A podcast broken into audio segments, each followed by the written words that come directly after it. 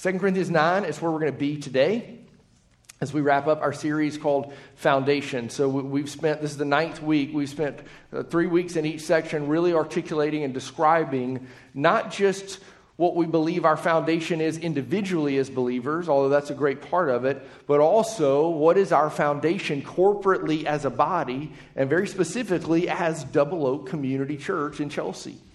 What, what's, our, what's our foundation? What's our identity? What's that indelible thing that truly describes us? And it's this we want to be people who believe the gospel is everything.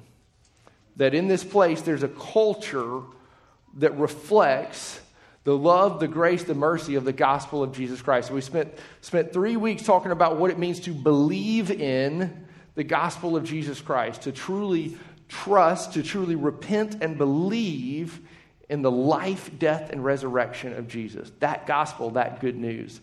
Then we spent several weeks talking about what it means to live in the reality of the gospel, that we now have community with one another because we have union with God in Christ by the Spirit.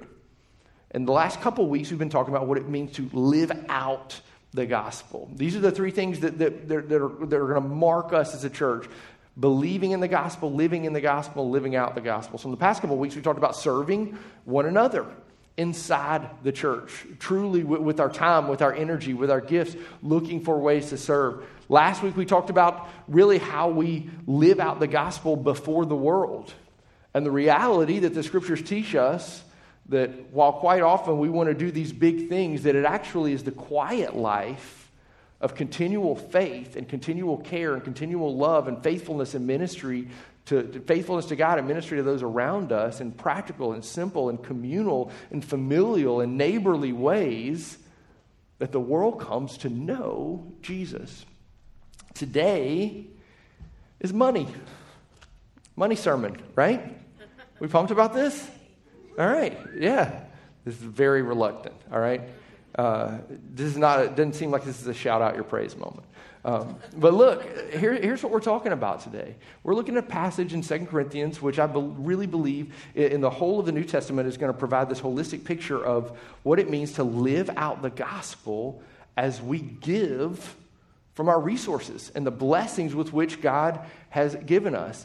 And look, quite often this is taboo. It's a hard thing to walk into. It's a hard thing to talk about. We don't like to talk about money with other people, especially that aren't our family. A lot of us have even walked through seasons where we didn't want to talk about money in our family, right? And didn't talk about money in our family. This is a challenging thing to talk about. But I think today it's going to be really powerful. Nothing to do with me, but this scripture, this passage is so beautiful. And there's gospel, love, and life and grace and mercy and benefit that I believe God is going to work into our heart to cause us to desire to give. It's really, really exciting. I want to read this passage to you 2 Corinthians chapter 9, verses 6 through 12.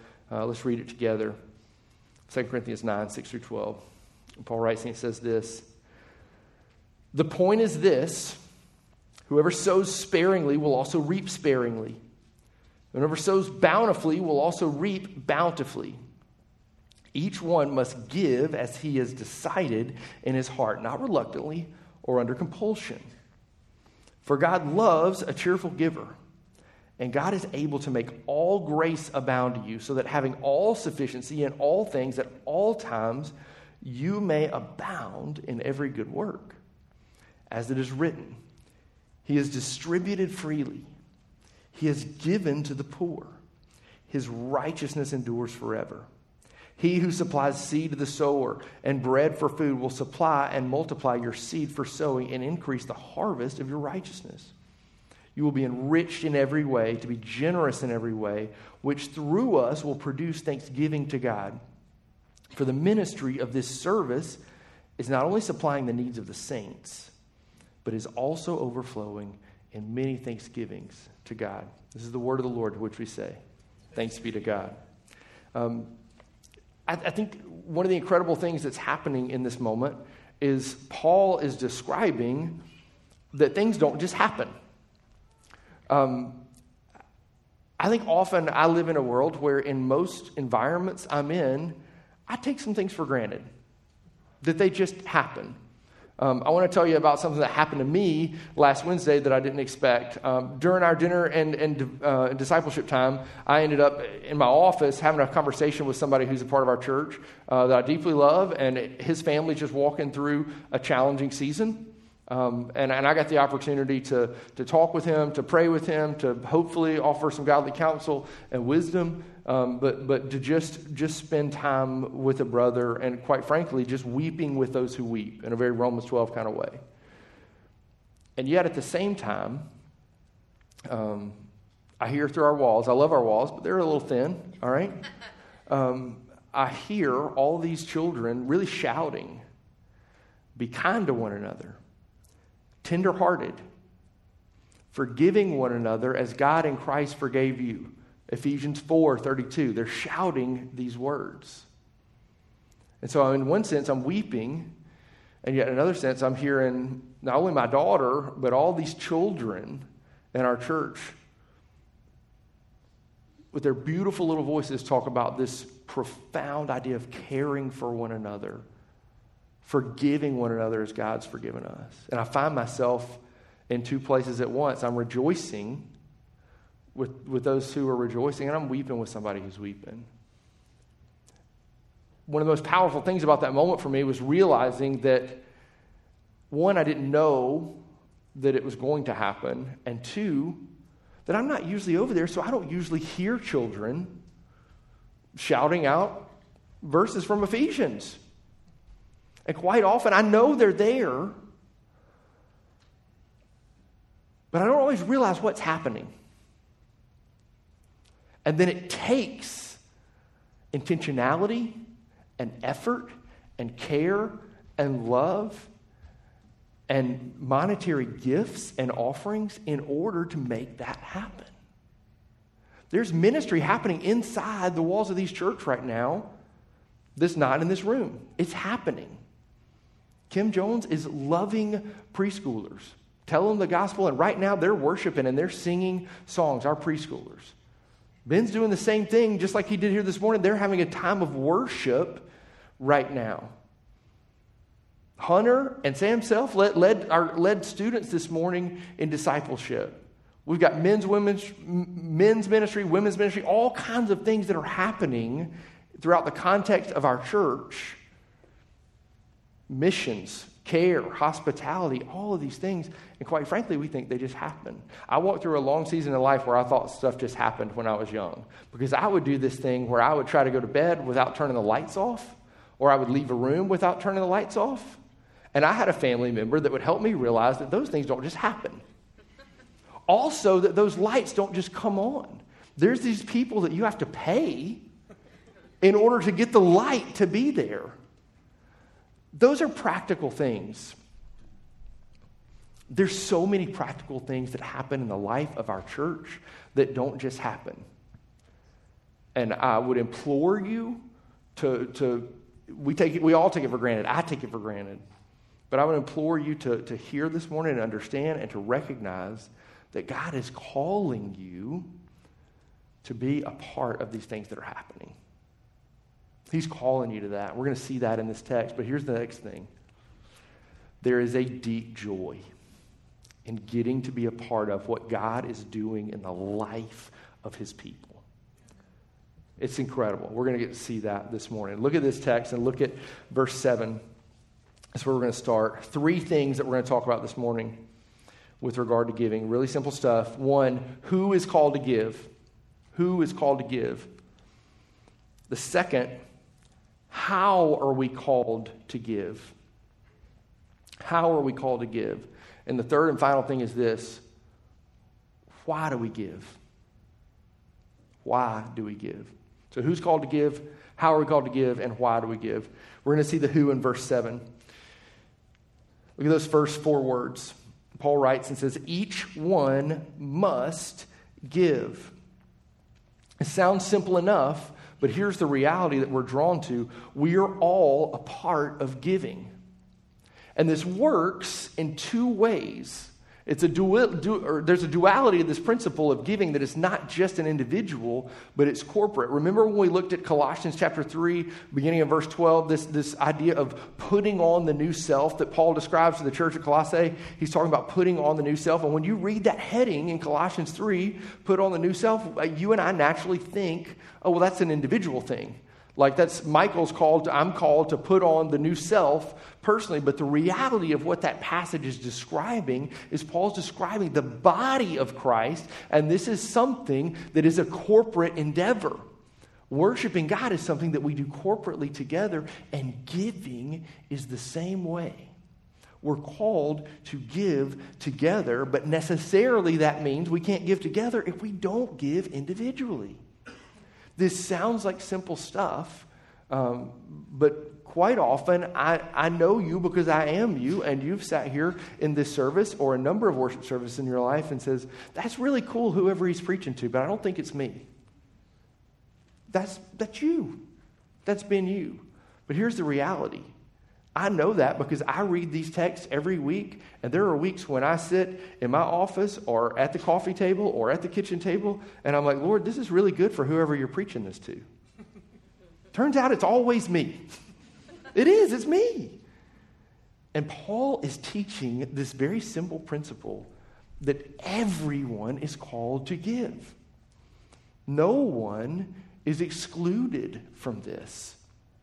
Everyone is called to take part in the Christian life of charity and of generosity. Now, one of the very practical ways that that's expressed, one of the ways the gospel is lived out, is truly to give to ministry and those in need. We're going to see that more in a couple of moments. Here's the second thing how we give. And hang in at this moment because this is one of the most I think, challenging things to think through as we talk about what it means to live out the gospel, especially with regard to giving. Paul writes, he says this each one must give, and then he, he qualifies how this giving really takes place. How this giving takes place. He says this as he has decided in his heart. As he has decided in his heart. Now, I want you to think about that. That's a really unique phrase. Paul doesn't say each one is called to give a percentage. Each one is called to meet this standard. Each one is called to give fill in the blank. It's actually a real work of the Spirit that takes place within a person when he says this, because when he says, as he's decided in his heart, Paul is signaling that giving is not a matter of a simple standard or percentage, but it's about careful thought and deliberation. Really thinking about what we give. That word there, decided, here's what it means it means purposing in one's heart. It means with deep intent. And I would go on record and say that I think, with regard to giving, this is one of the areas as, as believers where we really struggle to really think and to really seek the heart of the Lord and how He would call us to give. I think a number of us have lived the Christian life and we have lived out of a tradition that says, well, we give 10%. That's what faithfulness is. And my first question to that would be all right, is it gross or net? Because that's a real question. Like, is this 10% of, of everything or is this 10% of after, after we're taxed, right? And then a bigger question, and perhaps a better question, is is it really 10%? Is it really 10%? Um, I want to share some things with you this morning that uh, if you know me, you, have you, heard some of these things before, uh, but I want to share with you what I believe is truly scripture and not just a tradition that I think we've carried over and adopted from a long lineage of being a part of the church. Um, number of these things are, are really compiled by this incredible theologian, uh, a gentleman named Thomas Schreiner.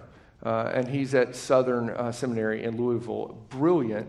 And, and, and look, I, I believe these things apart from what he's written, but he puts it together in the most succinct way that I think is really, really helpful. He describes giving across the canon of Scripture to where you and I find ourselves today. And here's what he says um, some reasons why tithing is perhaps not the most helpful way of understanding how we're called to give. You might say, that sounds like a really weird statement, and why are you saying that? Because we don't have any prescription in the New Testament.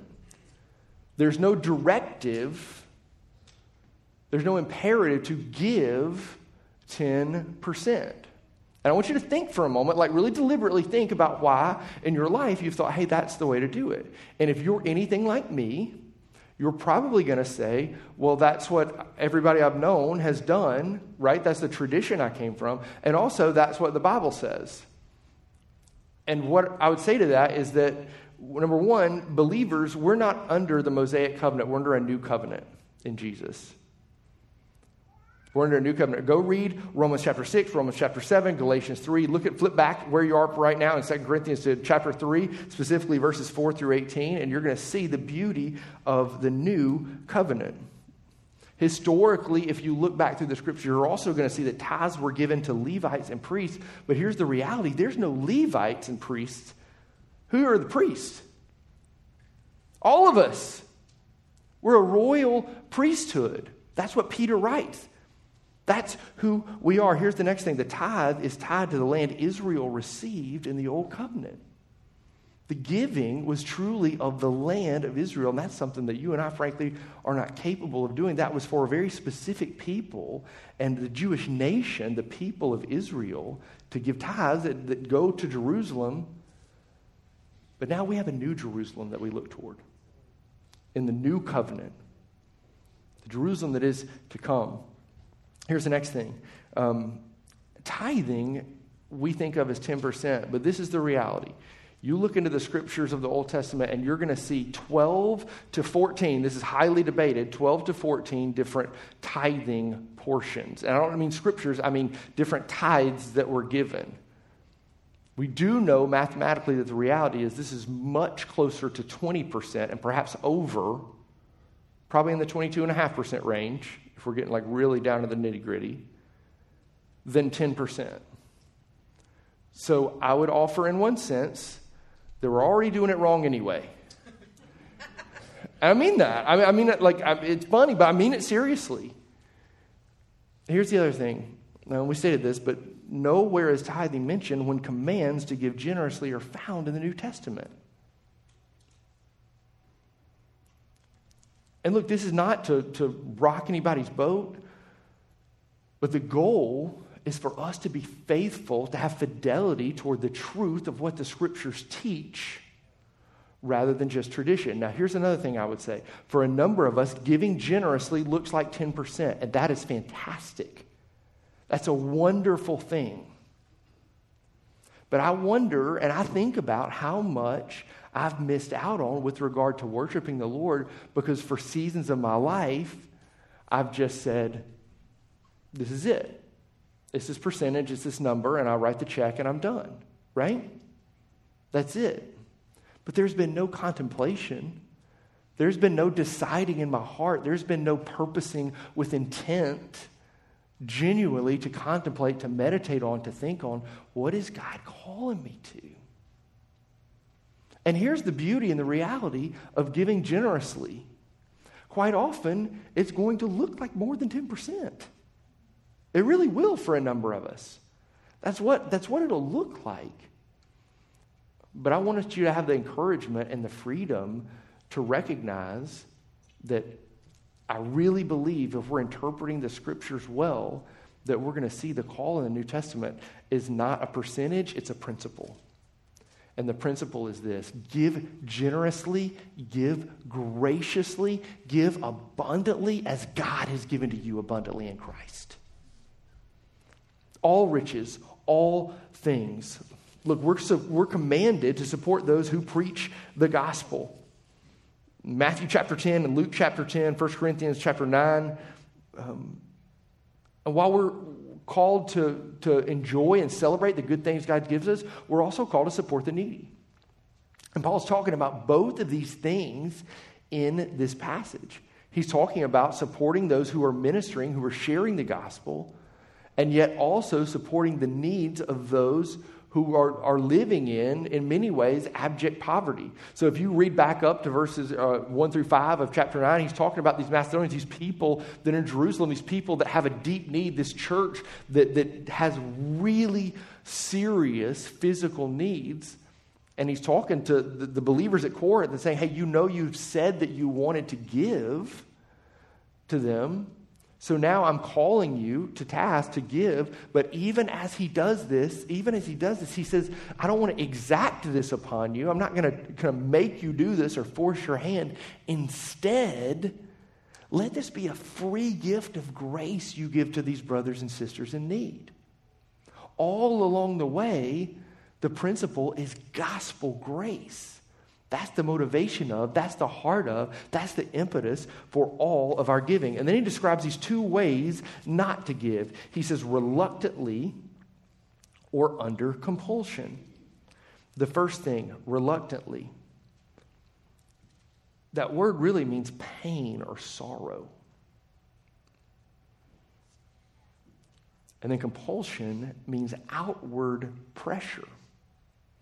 It really means a pressing in upon, an oppressing force that would cause you to do something.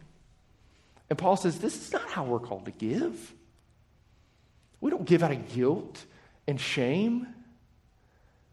We don't give because we're hoarding things and, and, and we, or, or we, we were scared of giving because there are things that we need. Instead, he says, No, all of your provision is met in Christ. So now you have the freedom to give graciously, and you get to think about, you get to meditate on, you get to pray about, you get to ask the Lord, Lord, what are you calling me to give?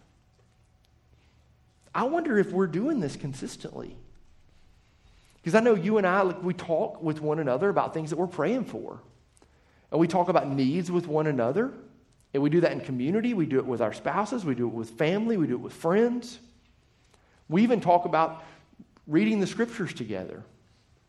We talk about people we're struggling to share the gospel with and our fear in doing so, or we're talking about successes and where God has met needs and, and, and seen people grown. But how often are we talking with either someone in our community or our spouse about What's God calling me to give? How could God call me to give sacrificially?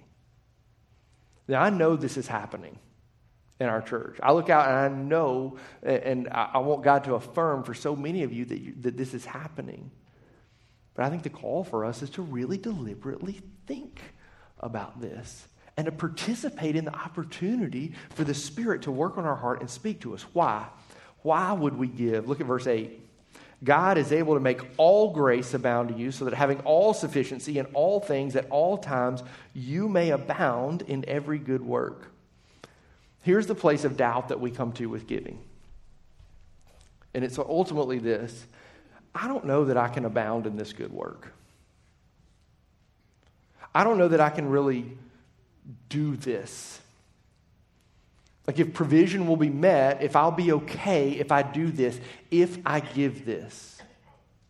But the beauty of the gospel is that this is not about us. It's not about us at all. Where does my righteousness come from? The things that I'm called to, how do I do these things? It's not in me. We sang it together, yet not I, but Christ through me. And how do we see that in this text? Look at what verse 8 says that all grace abounds to us, all sufficiency, all things at all times. It's those things that empower our ability to give.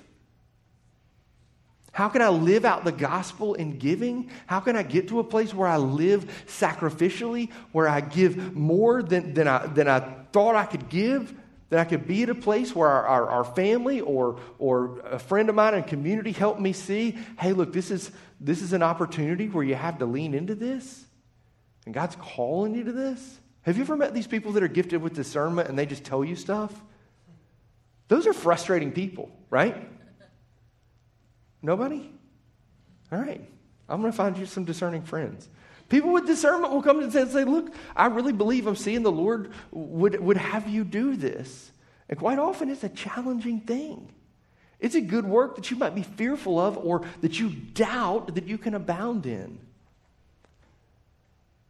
But you're a possessor of all grace and all things at all times.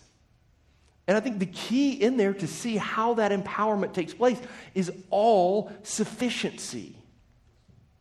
God does all of this for you and I that we get the opportunity to abound in every good work. What does it look like? It looks like giving financially, sacrificially, generously, graciously in order that the gospel might be lived out and Christ's love and mercy is put on display.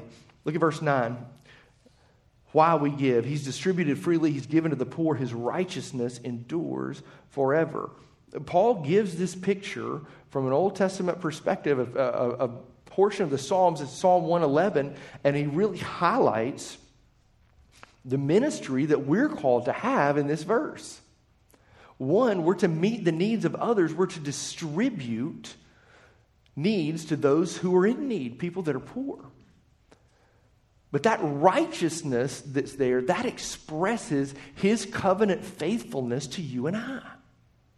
So he's also talking about the provision that he makes for the saints and for the word of the Lord to endure. Look at verse 11. It says this You'll be enriched in every way to be generous in every way, which through us will produce thanksgiving. This is why we give. This is Genesis language. Look at the echo you're going to be given every way to be generous. You've been given to to give. What does that sound like? Remember Genesis 12? And God calls Abraham? He not only says, I will bless you, but what does he say? I bless you to be a blessing. I will bless you and your people. I'll bless those who bless you. And there's this guy, Walter Brueggemann, who's a, who's a theologian that talks about this, and, he, and it's really, really poignant. He talks about all these eyes that God gives there. I will bless you. I will bless your people. I will bless you to be a blessing. I will bless those who bless you. Do you know what he's doing in that moment? That I, I, I, I. He is redeeming, he's pushing back against the self assertion that we've made, where we went, we're, we're, we're, people, we're garden people who, with the tree of the knowledge of good and evil, have said, I'll do this. I'll take this. I'll be a taker. And God says, No, I'm going to bless you. I'm going to bless all those around you. I'm going to bless those who bless you, and I'm going to bless you so much that you'll be a blessing to generations. You're not a taker anymore if you're in Christ, you're a giver. That's who you are. That's who you are now. And you and I get the freedom, we get the opportunity not to give, not to give reluctantly, and not to give out of compulsion, but to give because God is so freely given to us. Here's like one of my favorite things about this passage and about the opportunity to share this with you today is not because our church doesn't need money. We do. All of these things that happen, that, that ministry I experienced Wednesday night and hearing children sing that happening, that's because there's deep intentionality. There's care and there's goldfish, right? And, and cookies that are void of taste, but things these things that, that happen don't just happen, they happen because we participate in, we get the opportunity to live out the gospel in our generous giving. But I get to share these things with you not because we're in this place where we got to hit you up for money because it's a hard season. God has been so richly faithful to our church. It's been astounding to see God and it's God, it's not, God is through your faithfulness and your generosity and what God is doing in your heart by the work of His Spirit, God is faithfully providing for not only people to, to minister the gospel, but all the resources that we need to do ministry well. So we get to share this with you not because we're begging to, for, for you to keep the lights on. We get to share this with you because God's call is you get to take part in something as beautiful That's keeping the lights on. It's order. It glorifies Him. It's beautiful, particularly at night. It's challenging to be in this building at night with no lights.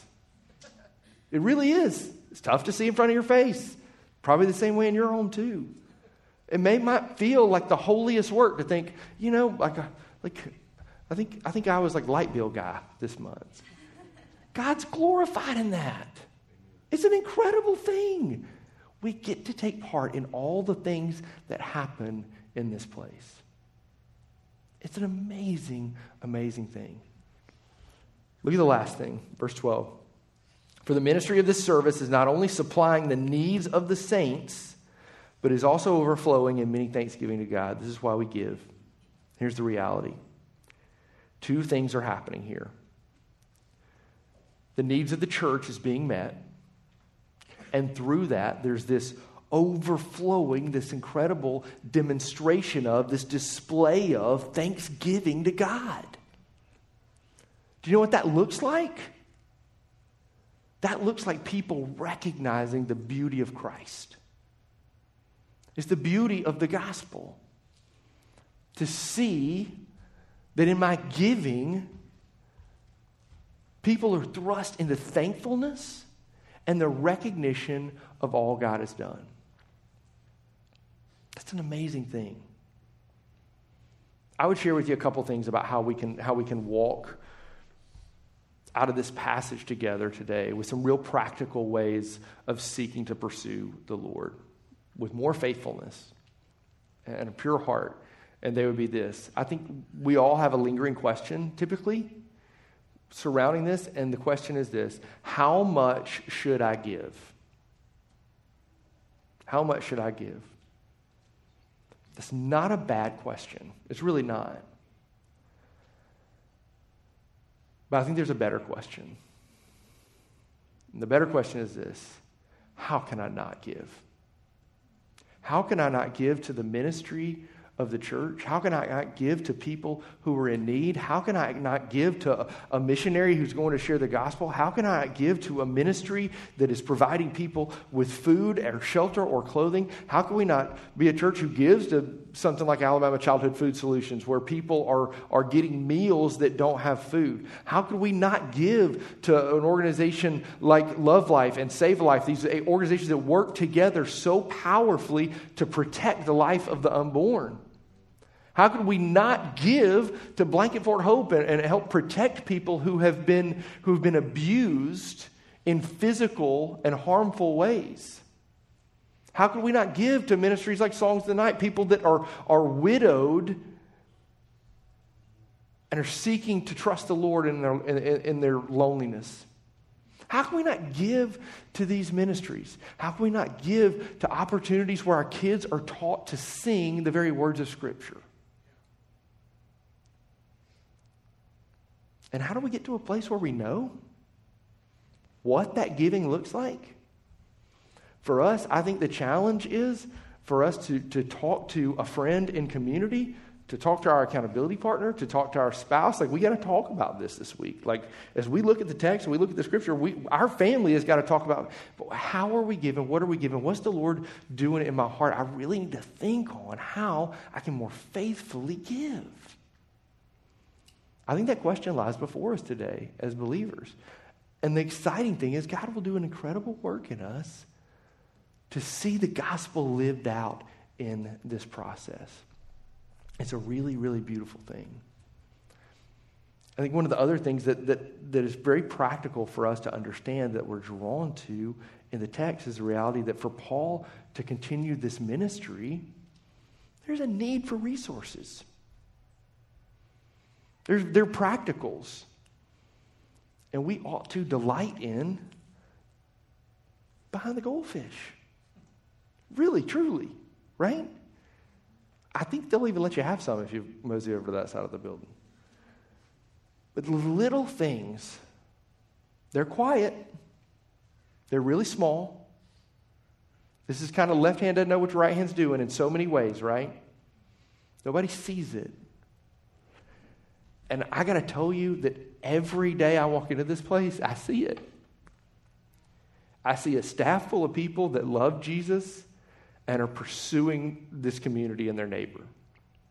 I see a group of pastors and people who, who want people to understand that God loves them so much more than they can imagine, and that they're free to go live out the gospel. I see people spend time with students and with children and with preschoolers in intentional ways to help communicate the deepest truth of life, of Jesus' life, death, and resurrection. And I watch us give to ministries that are so worthwhile with people that are transformed by the Spirit, living holy lives, doing holy work.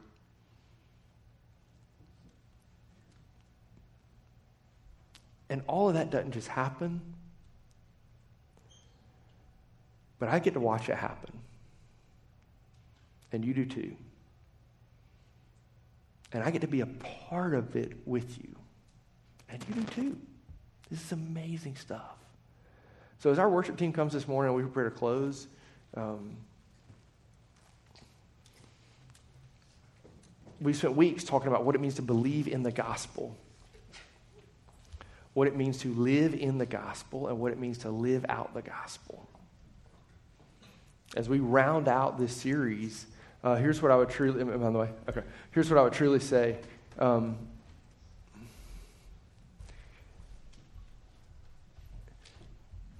give graciously. Give graciously. Give as God has given to you. Give not because you just should, give because all the riches of Christ are, are yours. Give graciously because you were once lost and now you're found. Give graciously because you once were dead and now you are alive. Give graciously because you had no thing to offer and now you have everything in Jesus. Give in that way so that ministry can go forth and people can experience and know and truly believe in the gospel of Jesus Christ. Find life in this community and have the opportunity to live it out before others so that they can have that life as well. That ought to be our motivation to give. And I want to clearly and succinctly say that you may be a person that, that reads the scriptures in such a way where you believe that, hey, 10% is what I should give, and I'm, I'm, I'm going to hold firm on that. And Michael, I think I kind of disagree with you on that. And I would like plainly say before you that you and I can, like, we can disagree on that and still have deep fellowship together. Truly. That we're going to be a real rough spot if, if those of us don't believe in the life, death, and resurrection of Jesus core tenant stuff. But with this, we can, we can be in a different spot. But I just, as your pastor and as somebody who deeply loves you, I would encourage you to look through the New Testament and in, in, with, with, in conjunction with the Old Testament and recognize and see that in this new covenant God has given us, we're called to give graciously, we're called to give generously. And quite frankly, I, I really believe it's going to not only satisfy more than what we typically consider a tithe but God will be deeply honored. And this morning, the call as we respond is to take a moment and pray together. And I would hope that you'll commit, as, as I will this morning, to really be deliberate in my thoughts about how I'm going to give in order that God might grow his kingdom. And I get to be a part of seeing that come to fruition with you. So as we respond, let's pray together. Heavenly Father, you've called us to live out the gospel. We've experienced life in you, and now we get the opportunity to put your love on display by serving one another, by sharing the gospel with our neighbors. And God, this passage gives us the opportunity to see that we're called to not only meet the needs of those who preach the gospel, to meet the needs of the church, but also the needs of the poor, the needs of those who have real practical needs.